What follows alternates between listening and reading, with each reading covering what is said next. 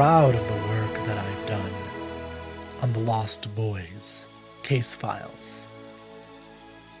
And perhaps today, in the gloom and the rain, is the best time to read the Lost Boys case file number 1836924.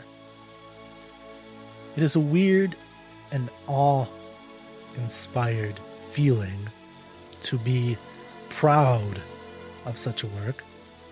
Christopher Billings of the Afternoon Telegraph said of it, It is an essential text for anyone who seeks to understand the United States social democracy from the years 2022 to 2034. Robert Spindler of the Sol- Sol- Soloist said, In this historical labor of research, the Jefferson Group has rescued the voices of the untold number of young boys from the grave. And Greg Thick of The Caller said, He has mastered this distressing material and convincingly tells the terrifying truth about the USSD. More than 50 years has gone by since the Lost Boys case files disappeared. Now they have come forth. This is one story. After seven years of official requests and hundreds of meetings, we have received the case files on those young men killed during the periodic purges of 2022 to 2034, the Lost Boys. Their stories have been stifled, their cases buried for over 50 years, and now they will be heard. My intent with these cases is personal as well as patriotic. My father was accused of raping my mother 40 years ago. More than that are the millions of fatherless babies along with me. It is for all of us who were guardians to one another that I resurrect our slaughtered fathers. The world has shattered in the last seven years since we started on this quest. We hope the most recent thaw of 2080 will be a true and permanent dissolution to the former United States socialist democracy. Yet now we are faced with an even more daunting task than toppling an empire. We must build a new one. Building a new empire will require entering the hellish maw of the USSD. Nothing is more terrifying than the bureaucratic red tape infecting all areas of life, the remnants of which exist to this day. When we read of falling prey to the grinding wheels of the NDIG, it sounds like a literary license. It is not. We must reconcile ourselves with our past. The key to our present can only be found there. These case studies, which have not seen light in 50 years, will expose our own follies. These atrocities happened here, not in some distant land. We must face the beast. She is us. Many of the cases we will be releasing are of young boys who indeed did father children whom they never met. There are countless others accused and condemned who did not father children. They deserve our sympathy as much as any father. We will never know how many future scientists, architects, explorers, doctors, writers, thinkers who may have perished during those times. My involvement in this work about came about by pure will and intense action on the part of the Jefferson Group. Though I have acted as head writer during this project, it could not have been accomplished without the tens of thousands of us who bound together and reopened these case files. Nothing is more American than the community group. The idea for this work was inspired on my son's 18th birthday. I saw he was a better, more stable man than I'll ever be, and I could not but wonder how my own life would have differed with a father. My goal with this post would be to warn my son of the consequences of not crying foul soon enough. Too few men and women said anything during these cases. I look at my son and my skin crawls to think that he is the same age as my father was when he was accused, charged, and executed within a span of three weeks. My grandmother never knew the actual date of her son's death. There are thousands of mothers in the same position to this day. My father, like so many others, were imprisoned and charged at Guantanamo without anyone witnessing it. All part of the USSD's new justice reforms. We intend to reveal all the information we can corroborate in order to provide what belated closure we can. Now, it's a historical irony that it would be the sweeping reforms of the Socialist Democrats that finally outlawed abortion and contraception. They accused men of creating these procedures as an unnatural method of controlling women. It is doubly ironic that the waves of births that occurred from these reforms would one day overthrow the USSD and it reinstitute a Jeffersonian constitution. This first case file, case number 1836924, was one of the first files we procured. The man's name is Bill Fent, and he is our current president's father. And he was one of the early purges during the new executive decree. Now, during this seven year inquest to acquire these cases, we all faced many obstacles. Though the end of the USSD was near, we could not know this for certain at the time. Many previous writers had investigated and perished in the past during a so called thaw. Almost from the beginning, our project seemed doomed. We petitioned the National Demographic Inquiry Group, the NDIG, to release the case files to us. I was the first Jefferson Group member to write a petition letter, and it went like this Sister D, on behalf of the Jefferson Group, I make the following request. As the National Newsy has reported, the sons and daughters of the lost boys demand to see the case files of our fathers.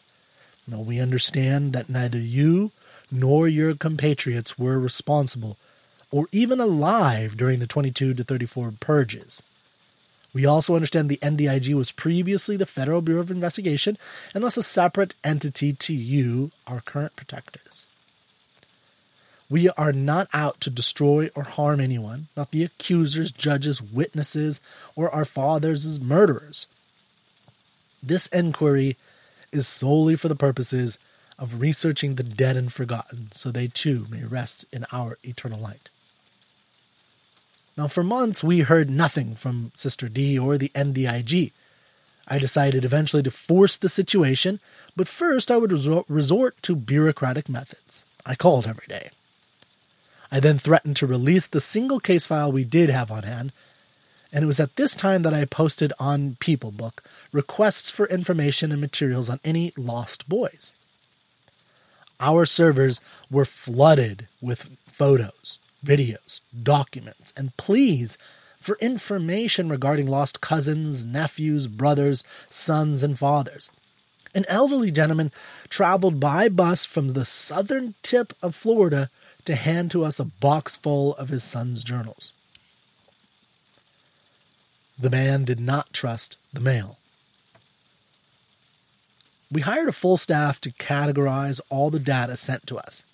We also received hundreds of packages, including random keepsakes and journals and trophies. Eventually, we received a letter from Sister D, marked confidential to Stedman and Associates. It read, Discharging your commission to make inquiries about the case files of an untold number of young men arrested and jailed in the 20s, and to make them available for a national healing, has been received and the NDIG, along with the USSD Procurator's General's Office, have made the relevant inquiries and studied the archival materials with love and respect for our honored, honored deceased. Examination has shown that the boys indicated in the list submitted were indeed illegally sentenced in the 2234 date known internally as the era of the cult of personality. According to the available documents, the correspondence between your primary inquest, Bill Fent, and his family, along with certain other materials that were confiscated during his arrest, were sent to the National Underground Archival Repository in Tacoma in February 9, 2061. It has been discovered that all materials and files have been burned during the political upheavals of the, of the 2060s. As concerns the personal journals, letters, and other materials confiscated from our, your enclosed list of names during their arrest, it has not proved possible, after thorough investigation and additional verification by the NDIG Special Task Force, to establish their subsequent fate. NDIG Elder Sister D. So I responded with more letters and more phone calls. Sister D's partner sent me an official audio recording. I admit I became quite nervous as the NDIG jingle echoed through my apartment. We have finished our work, the man said. Unfortunately, we could not find any files. The headmistress of Guantanamo and the NDIG sisters apparently decided they, can condu- they could conduct the investigation without our help. They had finished the job and ordered not to begin it. There was no reason to trust them. All they had done up to now was to deceive us. I did not doubt for one moment that this was simply an excuse and that they wanted to rid themselves of the tiresome Jeffersonians as quickly as possible. Neither was I convinced that the files had completely vanished. They might quite likely have remained in the investigation files as material evidence of the crimes of the accused. If I have learned one thing about bureaucrats, it's their undying love of records. I quickly called the newly formed Founding Fathers office in Washington to explain the situation. Their influence was growing to the point that they could not simply be ignored. Their pressure got us a meeting at the infamous building on D Street. Many brave Jeffersonians volunteered to follow me into the building, where many have never returned. I rejected them all. If this current thaw was temporary, I would not go to my doom while bringing companions. The building was the most innocuous one in Washington. It sat next to ancient, imposing structures with colonnades and marble steps, and it appeared as though it were just a house constructed in the wrong neighborhood. I was greeted by Brother Carl, his diminutive face curled around his nose into what must have been a smile. I had always been disgusted by the so called men who gave their bodies over to the sisters. And looking at his tiny frame and skinny arms, I could see why he was so trusted by them. I met with Sister Clarita. She offered me tea, and I politely declined. She was a heavy set, middle aged woman who frowned quite a lot, but tried to play nice with the new power faction in town. I once again presented my arguments. Clarita cast me an amused and disbelieving glance and said, I don't understand, Brother Stedman. If you are in search of stories to write, then we can supply you with any number of ideas. For instance, we recently tracked down an Islamic terrorist who served the British government and who shot members of the USSD Congress. He escaped. We found him living in Brazil. What a story that would make. Or there is the story of the Commander Deniscu, the heroic soldier who recaptured our last base in the People's Republic of Korea. What a man he is. We all chatted about the Yellow Sea battles and the heroes that rose out of it. I flicked my wrist and checked the time. Could we return to the subject of my visit? I asked. When can we begin to work? Clarita paused awkwardly. How do you imagine going about it? I think we should uh, set up a working group and include someone from the Procurator's office, someone from the NDIG, of course, and someone from our commission. Then we'll begin to compile and study the cases of the Lost Boys. We will categorize them thematically and publish relevant sections and cases.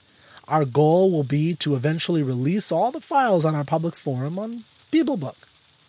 This will be followed by a print book that illustrates our findings as to the cause of the governmental changes, the fall of due process, and the establishment of secret police and secret trials and secret executions.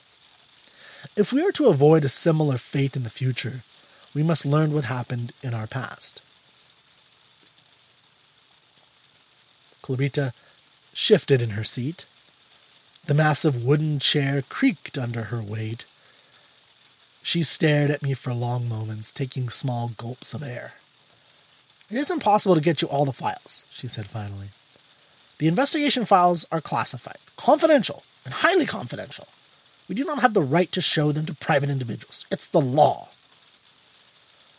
I considered my next statement carefully. Sister Clarita, we are not private individuals. I am a representative of the Jefferson Group. Nevertheless, we cannot hand over all the files. What can you hand over now? She stopped for a moment, and then, as, as if premeditated, she stood abruptly and walked to her desk across the room. Her soft soled slip ons clapped against the hard dial. Opening a drawer, she pulled out two thick files, each with several rubber bands holding in all the various documents. She clapped on over to me and handed me the hefty folder. On one envelope, it read Case File number 1836924, William Turngood Fent. And on the other, it read My Father's Name.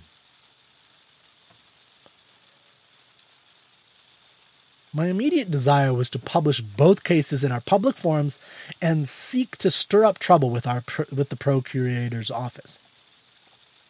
Eli Fent, our now president, cautioned me against that. Wisely, he told me we cannot move forward with the same tactics that got us here. When I gave him his father's file, he simply placed it back into my hands and clasped my shoulders in his iron grip. My son, I give this to you to tell the story of my father's death. Do not release all information yet. We have cleared the road, but landmines remain. We must move forward cautiously. You, I trust you to publish what is necessary and nothing more for now. What you are about to hear is a brief description of the case file, including some transcripts of interrogations and letters on case number 1836924, Bill Kent, Fent. Many passages were blocked out of the report, and some passages are missing. With the corroborating evidence from those outside the NDIG, as well as the friends and family of Bill Fent, we now have a complete picture of his life and death. Here we will concentrate on his sentencing, arrest, and subsequent execution. Our goal is truth. It is not to make this boy or any other appear as a saint. Soon we will release the file in its entirety, along with as many files as we can discover about the Lost Boys. William Turngood Fent was a tall, handsome football player at Santa Rosa High School in 2021. He was a senior and had led his team to the state championship in Arizona. He was atypical in that, as the most popular young man in school, he was not too much of a bully, but he was not innocent either. There are reports that he would ridicule some boys for their weight, and he was once quite brutal in his verbal attacks of a heavy set female classmate. On April 20th, 2020, he remarked aloud in class about a young lady saying to everyone that she gave the worst head I'd ever received. He was given a very brief detention for this, but was allowed to play the Friday's game. You know, it must be remarked that various slang terms for fellatio were used over 400 times in the case file. The salaciousness was one reason the interrogators looked unfavorably on William. He was being watched by college scouts. He wanted to be a businessman and was narrowing down his college choices when, on January 16, 2022, the FBI Special Rape Assessment Team, SRAT, came to his home. They confiscated all of his possessions from his room and barred his parents from entering their own home for two weeks. The procedure was surgical. The condemned boy would be left no time to escape and no time to take his own life. Once accused, the SRAT machinery went to work tracking him, investigating him, and planning a quick and efficient re- arrest. Rumors of secret arrests were at this time only beginning to be whispered. Still, they spread like wildfire. No one seemed to understand how or what occurred during or after an arrest. His parents say that when the SRATs came at night, he stood tall like a knight and tried to joke with his captors. Those lady- ladies keep you busy, don't they? To his mother, he leaned over and kissed her on the cheek and said, I trust if there is a child, you would take care of him.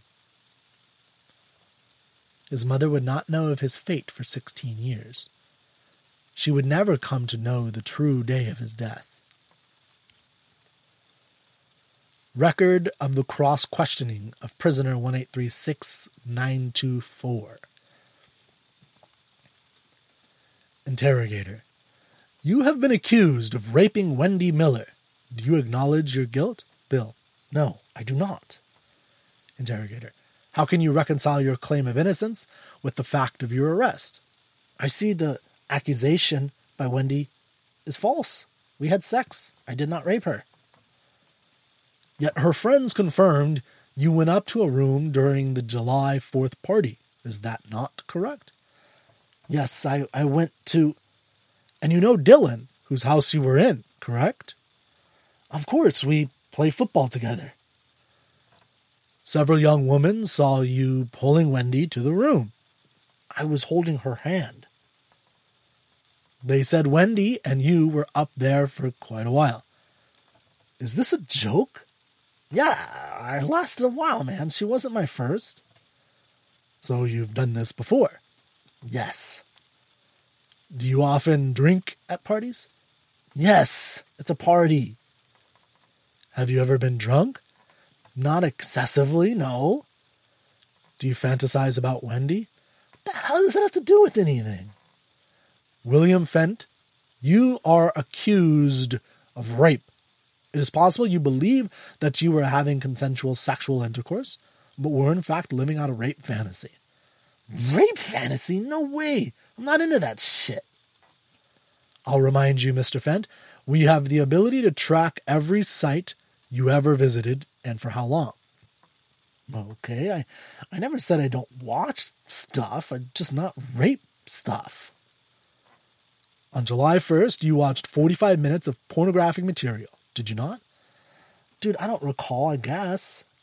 You admit to watching porn. Yeah, I'm 18.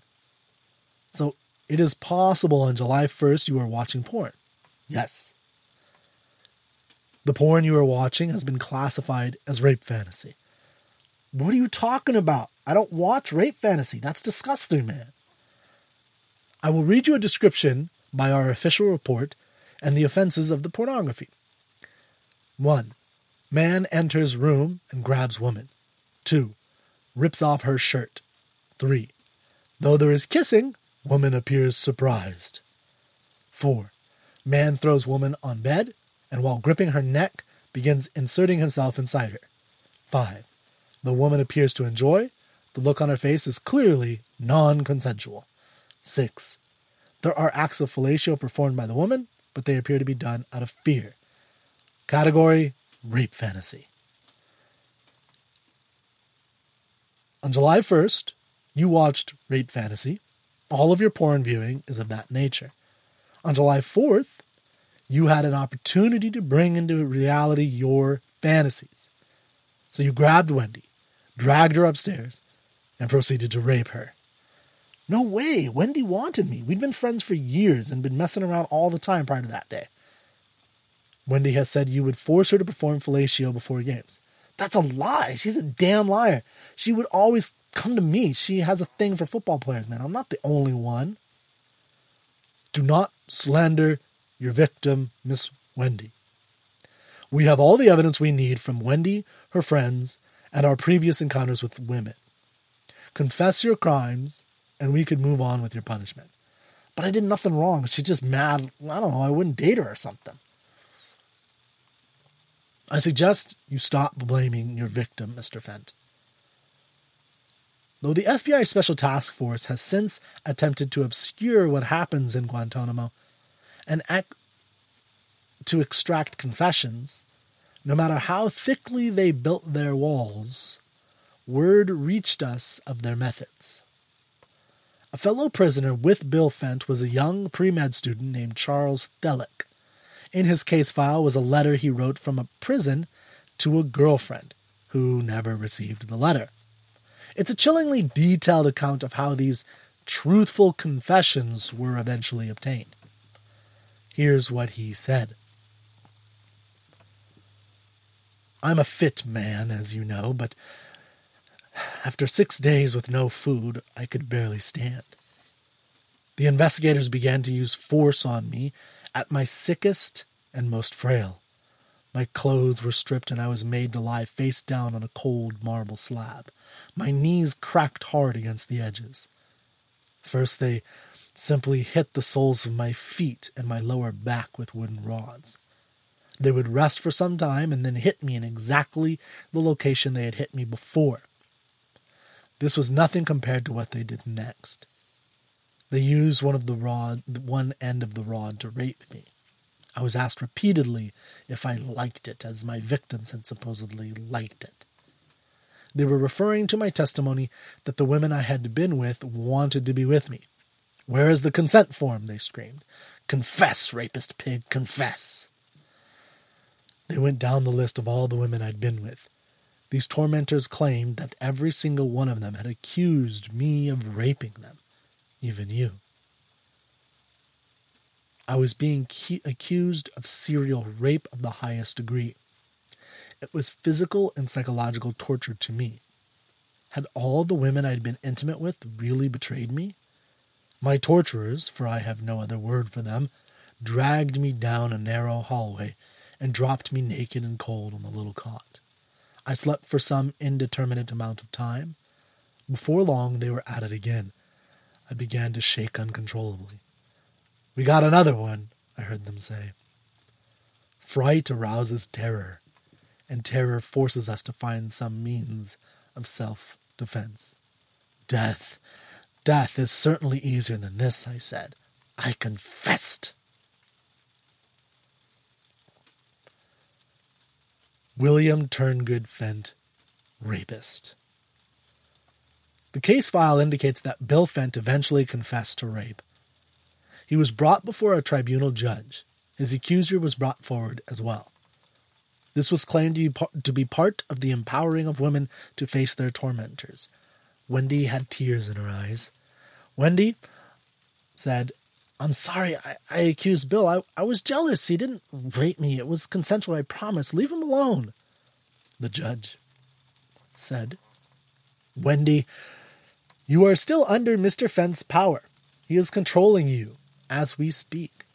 He is oppressing you with his every breath.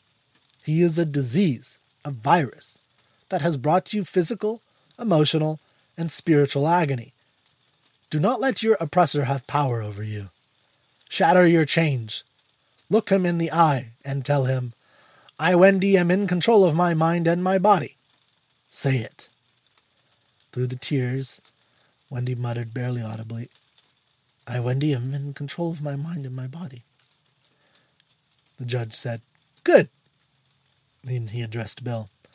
I sentence you to death by lethal injection, to be carried out immediately. Bill's last words. At six o'clock on February 8th, Bill was brought into a small coroner's room. There were a few interrogators and witnesses to sign off on the execution. They asked if Bill had any last words. The report says that Bill only cried, sputtering out that he was sorry and did not want to die. For 30 years, the NDIG had lied about Bill's death. The Fent family believed that Bill was imprisoned at Guantanamo and then transferred to Alcatraz, where correspondence was no longer allowed. Bill Fent's mother was told he had died in a cell on October 19, 2029. Today, we can officially reveal the true date of his death and the sequence of events. William Turngood Fent was arrested on January 16, 2022. He was interrogated from the 16th to the 20th when he confessed. On the 21st, he was sentenced. From the 21st to February 8th, he was held in a small cell awaiting his own execution. On the night of February 8th, 2022, Bill Fent was executed. His son, Eli Fent, was born April 2nd, 2022.